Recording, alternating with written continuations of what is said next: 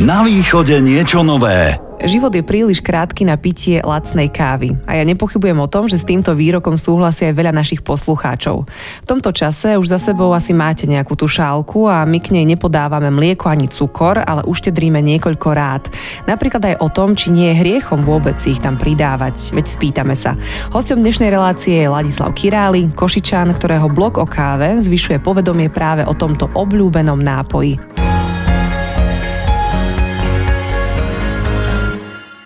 Ladislav, vitaj, ahoj a hneď sa ťa aj opýtam, koľko káv si dnes už stihol, priznaj sa.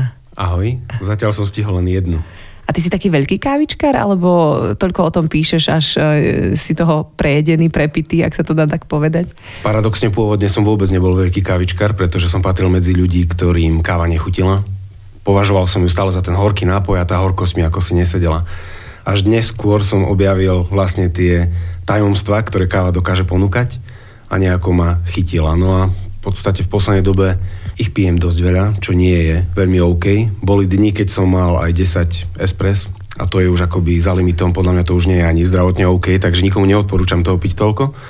Ale teraz sa pri tom testovaní a ochutnávaní snažím krotiť a pohybovať sa v takom normálnom rozmedzi. Podľa mňa normálne rozmedzie sú tak do 4 káv, dajme tomu. Fúha, to je aj na mňa inak veľa, ale ja som taká akože na slovo vzatá odborníčka. Chcem to vysvetliť. Ja nepijem kávu takmer vôbec, naozaj len výnimočne, takže mám veľmi veľa otázok, e, ktoré ti chcem položiť, ale skúsim vybrať tie naj, lebo samozrejme ten priestor nie je až taký, ale už vopred upozorňujem poslucháčov, že čo nestihnú v Eteri Rádia Košice, tak nájdú v našom podcaste. Ale ešte predtým, ako sa budeme teda venovať tej hlavnej téme, pre ktorú si tu dnes aj na odporúčanie ľudsky, ktorú pozdravujeme, tak e, celkom by ma zaujímalo, že čo sa stalo, že zo športového redaktora sa stal taký človek, ktorý sa začal venovať primárne a asi hlavne len káve. Čo, čo v tvojom živote sa tak zmenilo zrazu? Že? Lebo ty si sa tej novinárčine venoval dlhé roky. Áno.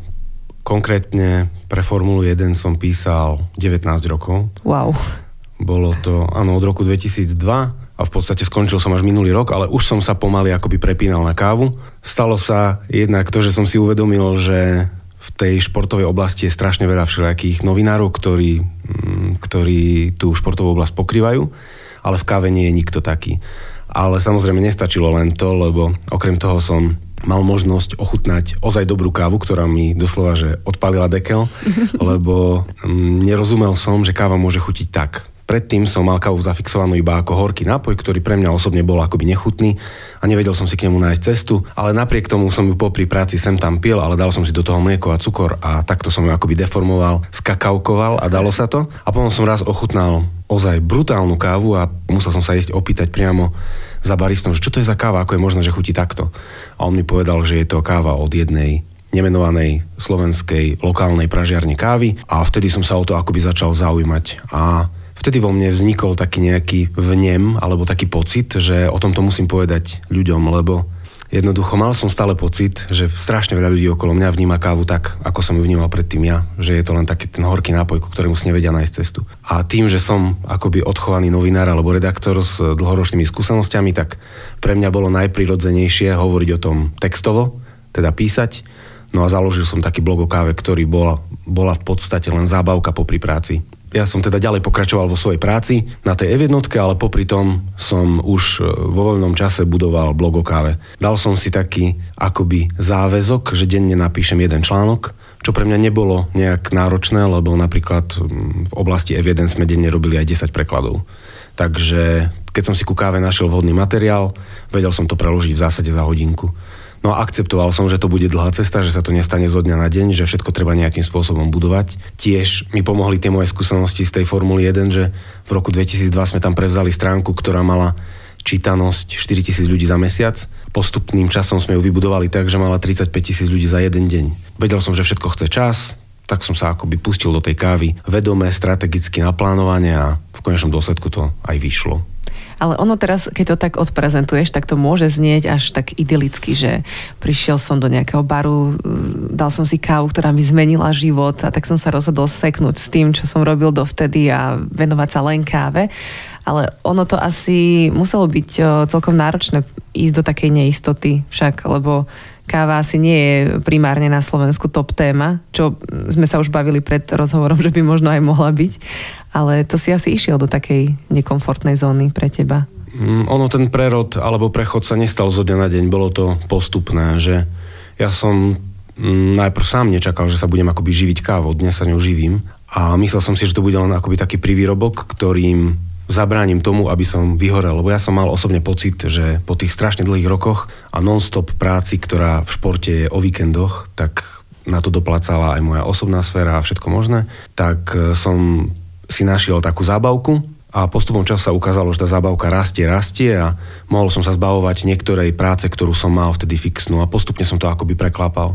Neskôr som prešiel do fázy, že tej Formule 1 som sa venoval len 2 dní v týždni, potom som to ešte škrtol a až to dospelo k tomu, že sa venujem iba káve.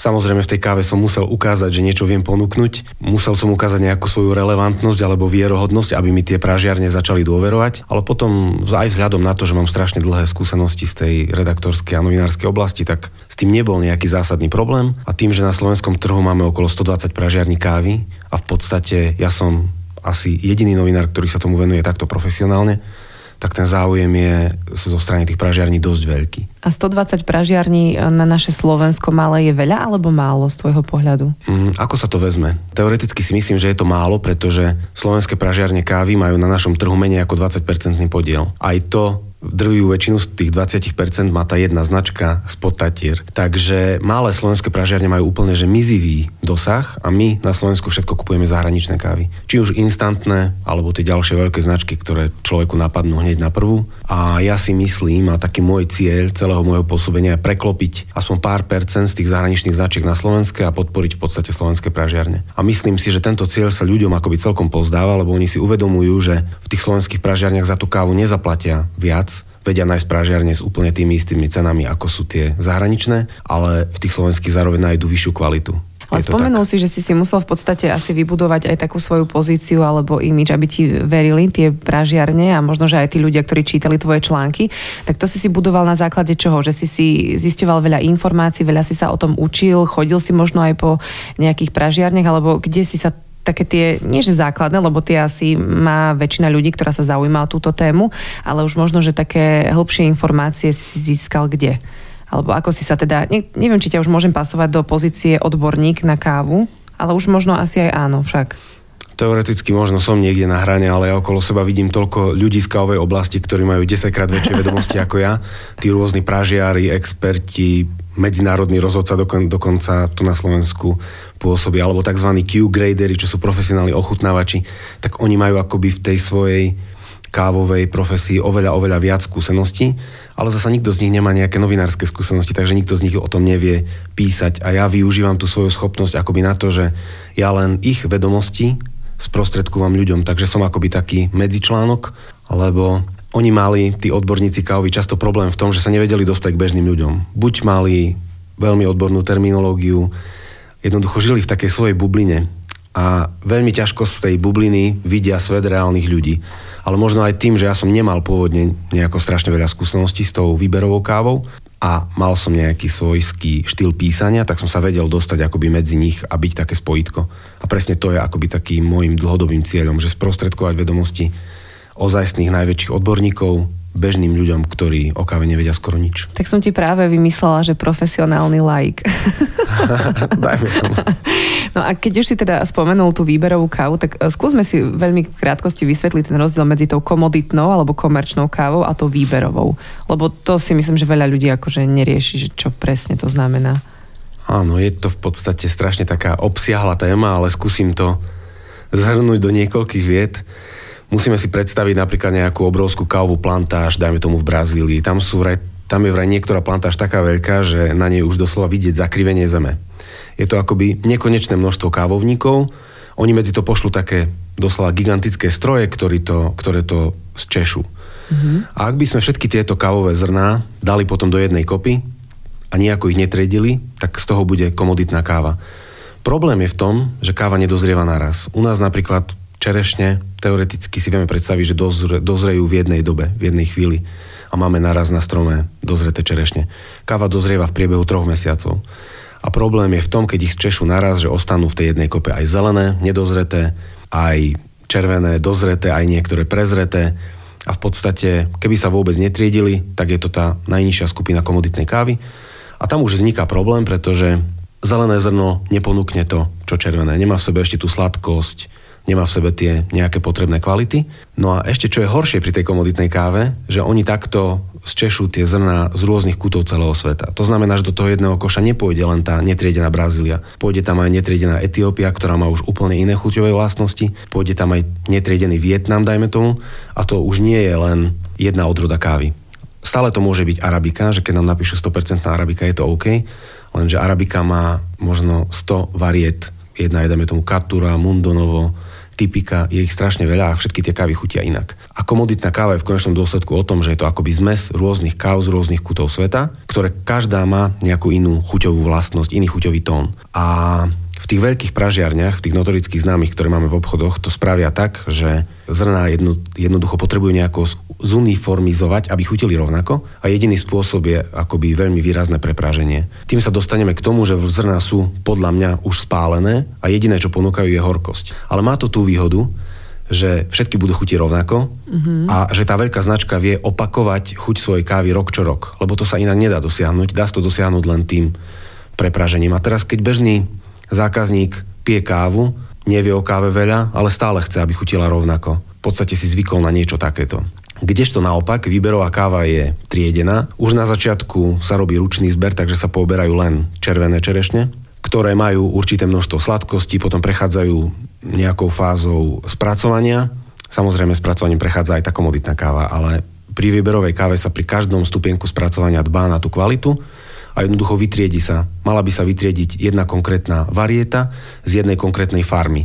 A vtedy, keď človek ochutná výberovú kávu, dajme tomu z nejakej farmy La Esmeralda, to som prepol áno, áno, aby sme z Kolumbie, áno. tak uh, bude mať len kávu z nejakej konkrétnej oblasti. A keď tá káva, tie kávovníky vyrástli na jednom mieste, ponúkajú rovnaké chuťové tóny, sú spracované rovnakou metódou, tak z nich vieme dostať akoby veľmi zaujímavý chuťový profil. Tým pádom ten chuťový profil nie je akoby pomiešaný s tými rôznymi ďalšími varietami a pre človeka je to tak chuťovo akoby zaujímavé. Ak by som to ešte mohol takto prirovnať, tak tá komoditná káva, mm, to je ako keď zmiešame viacero farieb dokopy. Ja to takto prirovnávam. A keď zmiešame viacero farieb dokopy, tak stále nám vznikne hneda. Jednoducho nedostaneme z toho žiadny ten taký zaujímavý profil, kdežto v tej výberovej káve vieme dosiahnuť oveľa viac. No a ako som pred chvíľkou spomenul to tajomné slovo Q-grader, tak to sú takí profesionálni hodnotiči kávy a tí tej káve prideľujú body. Káva maximálne môže získať 100 bodov, hodnotí sa 10 rôznych tém, v každej je to 10 bodov a keď káva dosiahne aspoň 80 bodov, tak má právo byť výberová. Takže bežné kávy v obchodoch majú 60 bodov, 50, 40, nikde sa to neuvádza, ale je to akoby výrazne menej, takže oni jednak nie sú chuťovo zaujímavé a jednak sú akoby prepražené. Takže ja by som každému ozaj odporúčal, aby si raz vyskúšal tú výberovú kávu a sám potom uvidí, či ho to tak očári, uchváti a chytí ako mňa, alebo to okolo neho len tak prepláva. A teda tú výberovú kávu e, si úplne v pohode vieme dať, vymyslím si teraz aj v Košiciach. Akože na Slovensku je dostatok o, tej výberovej kávy, ktorú si môžeme vybrať, keď už je výberová. Áno, celkovo trh výberovej kávy tvorí okolo 5% celého trhu s kávou, takže nie je toho veľa. Ani nie všetky slovenské pražiarne, tých 120 sa venujú výberovej káve. Samozrejme, že niektoré sa venujú komoditnej káve, lebo o tú kávu a o tú klasickú kávu horkosť je stále dosť veľký záujem. A napríklad, keď si ľudia robia kávu s mliekom a s cukrom a sú tak naučení a chcú v tom pokračovať, tak je za mňa OK, aby išli do tej komoditnej kávy, lebo zbytočne by deformovali tú kávu, ktorá je lepšia a drahšia. A áno, dá sa taká káva nájsť aj v Košiciach. Tých miest bohužiaľ nemáme veľa. V tomto sme akoby trošku, nechcem použiť nejaké zlé slovo na Košice, pretože Košice mám strašne rád, ale ako by sme zaspali dobu, alebo ako by sa v Košiciach tá kávová vlna nejakým spôsobom neuchytila. Keď to prirovnám napríklad k Bratislave, tak oni majú je taká aplikácia, ktorá vyhľadáva výberové kaviárne, volá sa European Coffee Trip. A v Bratislave majú, myslím, 38 kaviarní, ktoré sú mm, v tejto apke. A plus v mnohých ďalších majú výberovú kávu, ale dajme tomu, že nie je v tej mhm. apke. V Košiciach máme, myslím, iba 5 kaviarní, takže... A pritom máme kaviarne na každom rohu. Áno, ale... To je taký paradox. Náš východniarský kávičkár je skôr naučený ešte na tú klasickú horkosť, lebo stretol som sa aj s tým, že sme sa do niektorých kaviarní snažili dostať tú lepšiu kávu a ľudia to nepochopili. Mnohokrát to vracali, že je to pokazané, že je to kyslé. A samozrejme, výberová káva nemusí byť kyslá, ale do veľkej miery často je kyslá a ľudia to akoby nevedia pochopiť. A tento priestor by som tiež rád využil na to, že káva je vlastne ovocie, vyzerá presne ako čerešňa, preto som ju aj pred chvíľou prirovnával k čerešni a ovocie by si teoreticky malo zachovať určitú tú časť svojej ovocnosti a toho nejakého svojho prapôvodného ja. A funguje to tak, že sa tá káva jednoducho prepraží menej. Ona sa tiež práži, ju potrebujeme nejako developovať tým pražiarenským procesom, že nemôžeme ju úplne neupražiť, lebo by nechutila, bola by ako nejaká tráva, bolo by to niečo zelené a nechutné. Ale tým prážením ju dostaneme na nejaký stupeň. Ale moderní pražiari sa ho snažia dostať iba na taký stupeň, aby si tá káva zachovala tie svoje pôvodné vlastnosti, ale už aby bola pitná. Takže tu niekde je tá hranica medzi tou aciditou, ktorá v každej káve pôvodne je, a medzi tou horkosťou, ktorá sa vyvinie v podstate až procesom práženia. Keď som to vysvetlil dosť zrozumiteľne. Myslím, že áno, ale my si dáme teraz takú hudobnú prestávku a ja sa teraz zamýšľam nad našimi poslucháčmi, až mi je miestami ľúto, že aj by si možno dali teraz kávu, ale teraz sú možno v strese, že čo to vlastne pijú. Študujú teraz etiketu vzadu na káve, rozprávajú sa o tom možno s kolegom, tak e, Počuli sme ale, že neviem ako to mlieko a ten cukor v káve, ale koláčik ku káve, tak to im schválime však. Jasne, myslím si, že áno, to k tomu pasuje. Taká tak, tá sladkosť. Tak si ho dajte v tejto chvíli a my budeme uh, blogovať o káve aj po pesničke. Na východe niečo nové. Rádio Košice.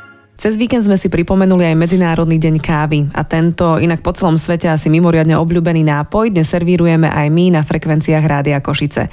Na kávu sa však pozeráme očami Ladislava Királiho, ktorý tejto téme rozumie mimoriadne dobre. Ja som ti dnes ponúkla iba vodu, keď si prišiel, kávu som sa ani neodvážila, lebo by som mala asi stres, či je dobrá, aj keď si myslím, že u nás v rádiu sa pije kvalitná káva, ale to mi povieš potom. Ale teba inak, keď ľudia tak doma pozvú na kávu, tak Nemáš z toho ty stres, alebo oni stres, čo ti ponúknú? Alebo už vedia, že prídeš? Alebo chodíš s darčekom, kávou, vždy donesieš nejaký? Prvom rade nechcem byť absolútne žiadny strašiak, ale niekedy mám pocit, že sa dostávam do tejto pozície, no. že mm, reálne to väčšinou dopadne tak, že keď prídem niekde na návštevu, tak si kávu nedám, lebo je to... Nechceš tento, ich uraziť? Um, neviem, či by som to povedal za urazenie, lebo ja akceptujem, akú kávu pijú, ale s kávou je spojená taká choroba, že keď človek raz ochutná lepšiu kávu, tak tej predtým sa nevie vrátiť. A kedysi som to ja absolútne neregistroval, keď som pil tie obyčajné kávy, ale potom, keď raz človek ochutná, aké zaujímavé tóny ten kávový svet vie ponúknuť, tak jednoducho, ako by mu to, nechcem povedať, že deformuje tie chuťové bunky, ale niečo to s ním spraví a je strašne ťažké sa vrátiť naspäť, lebo pri každej káve z tých obyčajnejších potom či, cíti nejakú pachuť. Nechcem, aby to vyznelo zle a nechcem byť e, v žiadnej pozícii strašiaka, ale myslím si, že veľa ľudí, ktorí ochutnajú raz dobrú kávu, tak potom budú vedieť, o čom som hovoril. A ja si nemyslím, že to je akože pozícia strašiaka, ale ja som ti jednoducho kávu neponúkla, lebo som sa bala, čo povieš. Inak ale našla som si, že najčítanejší článok na tvojom webe je, že koľko kofeínu obsahuje káva. To ťa prekvapilo, alebo to naozaj ľudia ešte riešia tak vo veľkom, že, že koľko kofeínu a že koľko kávy môžu vypiť, alebo čo im kedy pomôže? Úprimne ma to dosť prekvapilo. Keď som písal ten článok, vôbec som netušil, že takto vystrelí. Jednoducho, niektoré články pre web som písal teoreticky kvôli SEO, že viem, čo ľudia vyhľadávajú v Google a áno, túto tému vyhľadávali, ale ani náhodou som nečakal, že to bude vyhľadávať toľko ľudí, že v tom Google v podstate na ten pojem chytím prvé miesto a že mi bude to pravidelne robiť návštevy. Ale zjavne, zjavne si ľudia chcú porátať, koľko tej kávy môžu denne vypiť aj keď je to strašne ťažké mm, kvantifikovať. To množstvo kofeínu vieme akoby len odhadovať, lebo každý si tú kávu pripravuje inak. Niekto si robí klasické malé espresso, ktoré má len 30 ml, niekto ristretto, ktoré má 20 ml, ale u nás sme zvyknutí piť, dajme tomu to preskok, ktoré má aj 150 ml, takže do každej tej kávy ide iné množstvo kofeínu a nie je veľmi možné to odhadnúť. Všetko sú to len približné čísla. Ale som rád, že sa ten článok tak chytil. A čo inak tie názvy káv, keď už si teraz spomenul e, presko a tak ďalej, tak e, ty to ako vnímaš, že, že hovoria e, na Slovensku ľudia hlavne iba preso, ristretko, latečko? Akoby ristretto je OK, aj latte je OK, ale to preso je... Mm, u nás sa jednoducho to za, takto, takto sme si zvykli označovať nápoj, ktorý sa pôvodne volá espresso.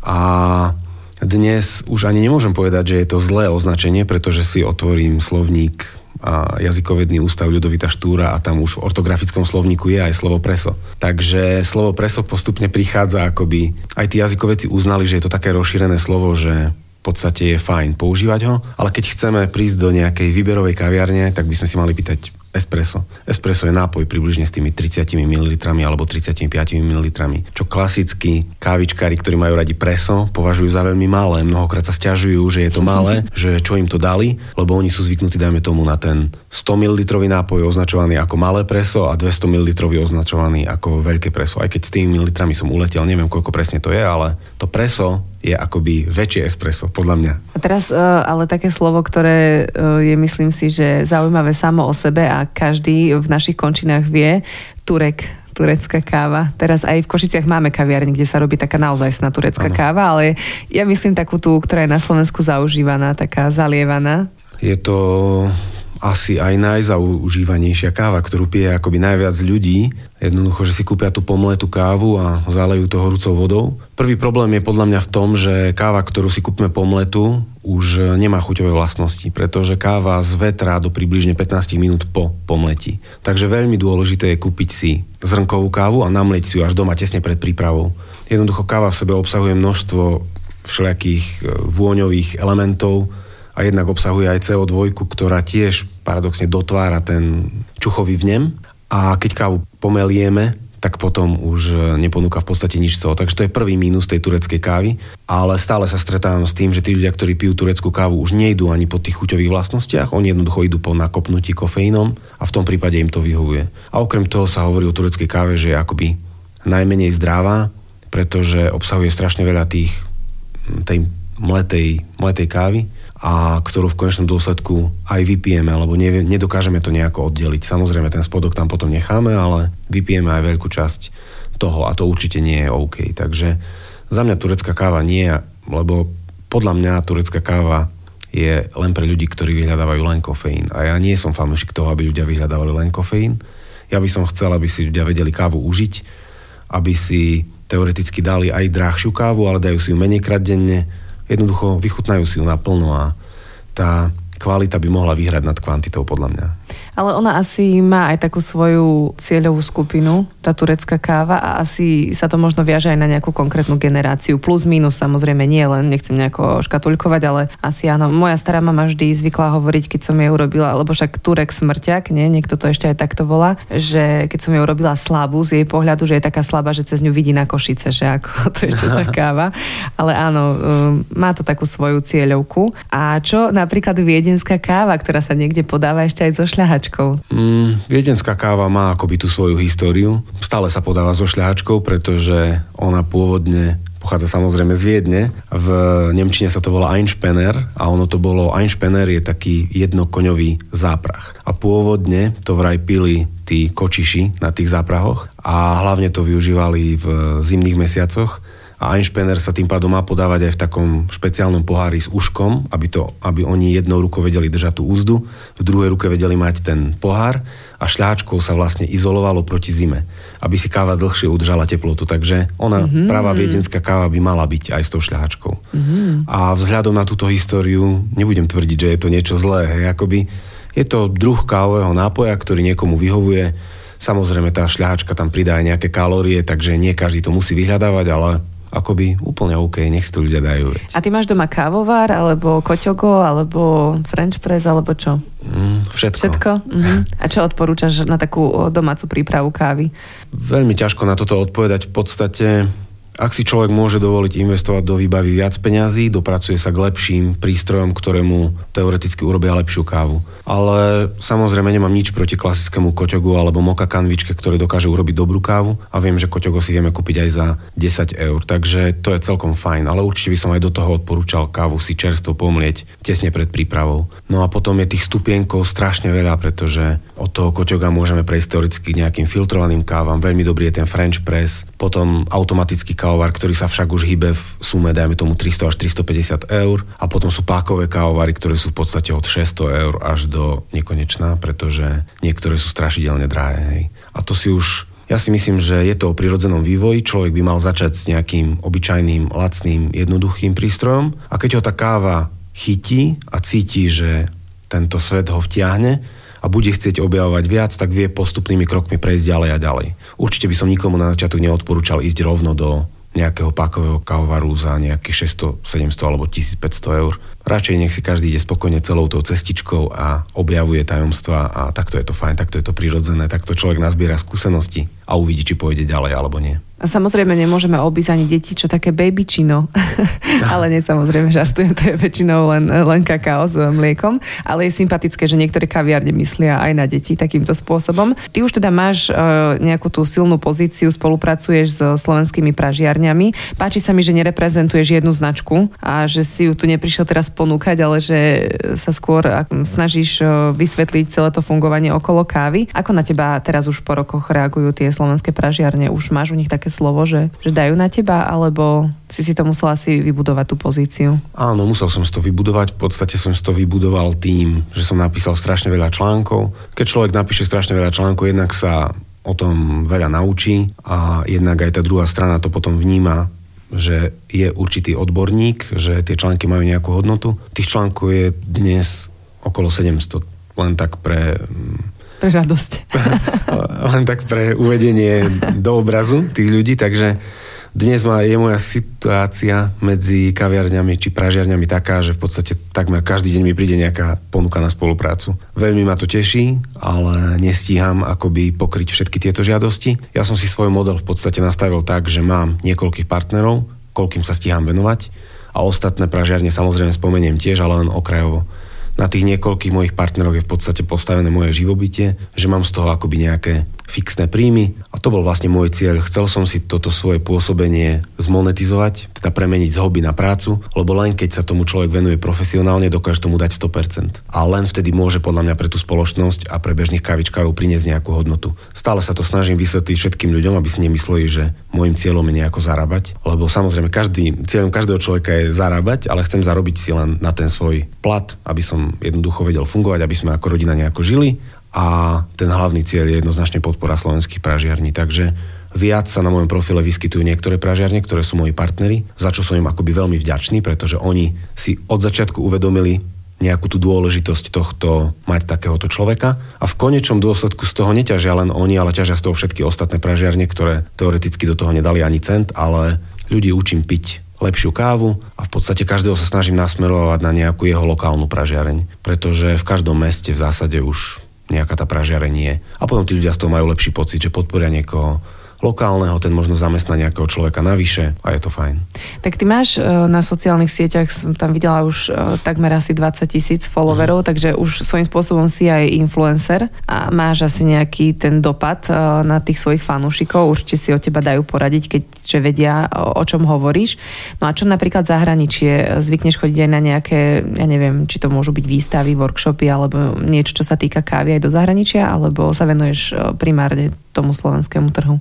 Venujem sa primárne Slovensku a ani do budúca nemám ambíciu chodiť von, pretože len na tom Slovensku je tá kávová scéna taká veľká, že nemám šancu ju akoby sám pokryť. Napríklad v priebehu tohto roka sme stihli navštíviť asi, myslím, 7 miest. V každom sme sa zdržali nejaké 3 dní a preskúmali sme tam kávovú scénu. Ale tých miest na Slovensku, v ktorých je dostatok dobrých kaviarní s výberou kávou, je strašne veľa. Takže ja koľko nám rodinný čas dovolí, tak toľko preinvestujem do toho cestovania a snažím sa to nejakým spôsobom pokryť. Na Slovensku máme aj dosť festivalov. Tento rok sme boli na festivale v Bratislave, v Piešťanoch, v Košciach boli dva festivaly. Vynechal som len Žilinský, bohužiaľ som práve ochorel. A každý rok je približne toľkoto festivalov. Potom samozrejme sú veľké festivaly ako World of Coffee, ktorý je v Miláne. Možno raz pôjdem aj tam, aby som pozbieral tie najnovšie trendy v kávovom svete ale nie je to akoby moja ambícia. Chcem sa venovať slovenskej scéne a pokrývať ju. A týmto chcem povedať, že tej roboty v tom slovenskom kávovom svete je toľko, že podľa mňa by sa tu uživili aj viacerí takíto blogery. Ja, mojou ambíciou nie je mať tu nejaký monopol, ale doslova by som aj chcel pozvať viacerých ľudí, aby o tej káve písali, pretože je tu priestor a keby to robili s chuťou a dlhodobo, tak sa môže aj oni uplatniť. Je to ale inak mimoriadne zaujímavé pre mňa, že nikdy by som sa takto nepozerala na kávu, že sa dá o nej toľko rozprávať, písať a ešte aj obsadiť možno toľko pozícií, takže uh, si rozšíril obzory aj mňa, verím, že aj mnohým našim poslucháčom. Inak moja sesternica, keď už si spomínal tú Brazíliu, tak moja sesternica žije v Brazílii 25 rokov a oni keď boli prvýkrát na Slovensku so svojím manželom Brazílčanom a on ochutnal našu klasickú kávu, takú tú jednu, čo si spomínal, spomínal spod Tatier, tak on sa nevedel dopiť tej kávy v zmysle, že povedal, že u nich ide všetko dobré na export a že on v podstate ani dobrú kávu v živote asi nepil. Takže to je tiež taký pohľad, že aj my sa bavíme o tom, že my dovážame, ale zase oni, keď, keď prídu k nám, tak možno, že u nás prvýkrát ochutná Brazílčan na Slovensku dobrú kávu. Je to tak, tiež som sa už s týmto stretol. Mm, jeden slovenský farmár, Marian Takáč, pôsobí vo Vietname, on tam má normálne kávu farmu a presne mi hovoril o tom, že vo Vietname tí ľudia pijú strašne zlú kávu. Že doslova, že hnusnú, čiernu spálenú, takže im pravdepodobne idú tie úplne najhoršie zrna. Toto potom je jediná vec, ktorú môžu piť. Mám aj takú skúsenosť z Hondurasu, kde bol jeden z mojich partnerov a chodil medzi farmármi a tí ešte nikdy nevedeli, nevideli klasický espresso stroj. Takže oni boli normálne šokovaní z toho, ako tam tá káva vlastne, ako si ju my pripravujeme cez to espresso, ako pod tlakom preteka. Takže je mnoho, mnoho krajín, kde tí ľudia skutočne kávu vôbec nepijú a len to všetko dávajú na export. A nie je to len v káve, lebo napríklad kakao je podobná oblasť a všetko kakao ide von a oni jednoducho u seba vôbec tú čokoládu z toho neochutnajú. Takže z časti je to aj smutné. Kto v podstate ešte stojí za tým blogom o káve? Si to len ty sám, alebo tam máš aj nejaký tým ľudí, ktorý ti s tým pomáha? Na začiatku si to asi bol sám, Áno. pokladám. Tým ľudí dotvára moja manželka, ktorá mala z časti vplyv na to, že som sa ku káve dostal, pretože ona kávu jednej značky predávala a ona mi dnes pomáha so strašným množstvom vecí, ktoré nikto nevidí a z časti mám aj niekedy aj zlý pocit, že tú slávu akoby žnem ja a ona je len tak za mnou v nejakom tieni.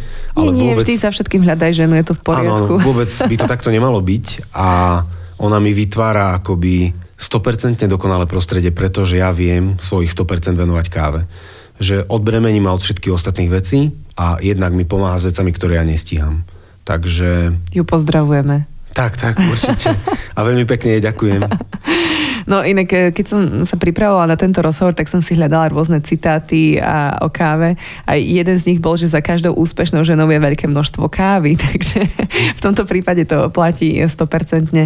A ja sa veľmi teším, že si si teda našiel čas na kávu, že, že sme si ju mohli takto pomyselne spolu vypiť v našom meteri a že si nám, ako som už spomínala, aj rozšíril tie obzory a držíme ti palce, nech e, ti to takto aj naďalej, nie že funguje, ale nech si aj naďalej preto taký nadšený, ako si sa mi zdal teda za ostatných 20 minút, tak eh, to ti naozaj tak úprimne prajem, lebo musím uznať, že vidieť, že novinár sa začal venovať nejakej práci inej a že eh, taká tá mravenčia časť, eh, kedy šprtáme, hľadáme zo všetkých zdrojov, tak tá sa asi znásobila v tej príprave tých všetkých článkov a to je asi dobre, že to robíš nielen kvalitne, ale aj tak, aby sa to ľuďom dobre čítalo. Áno, podľa mňa je to veľmi dôležité a jednou z tých mojich silných stránok je tá schopnosť vyhľadávať v zdrojoch a preveriť si strašné veľké množstvo zdrojov, prečítať si tie články a vybrať z toho to najpodstatnejšie a sprostredkovať to človeku. To je akoby veľmi, veľmi dôležitá časť takejto práce.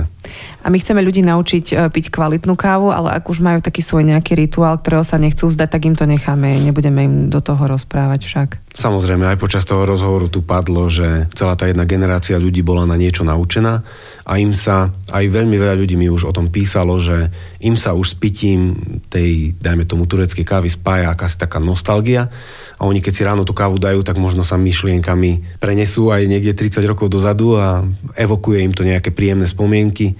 Ťažko, im... ťažko povedať a tie im určite nemôžeme zobrať, takže dobre tak. Hovorí sa, že sú také dni, kedy aj moja káva potrebuje kávu. Je to síce úsmevné, ale pravdou ostáva, že sa na tento obľúbený nápoj často doslova spoliehame. Je to rituál, bez ktorého si mnohí nevedia predstaviť rána a možno aj celý deň. A ja som veľmi rada, že Ladislav Király nám to dnes ozrejmil aj z takej inej stránky. Držíme mu palce a ďakujeme za všetky tieto informácie a vedomosti, ktoré nám odozdal v dnešnom rozhovore. Ďakujem veľmi pekne za pozvanie. Bolo mi cťou. Na východe niečo nové. Rádio Košice.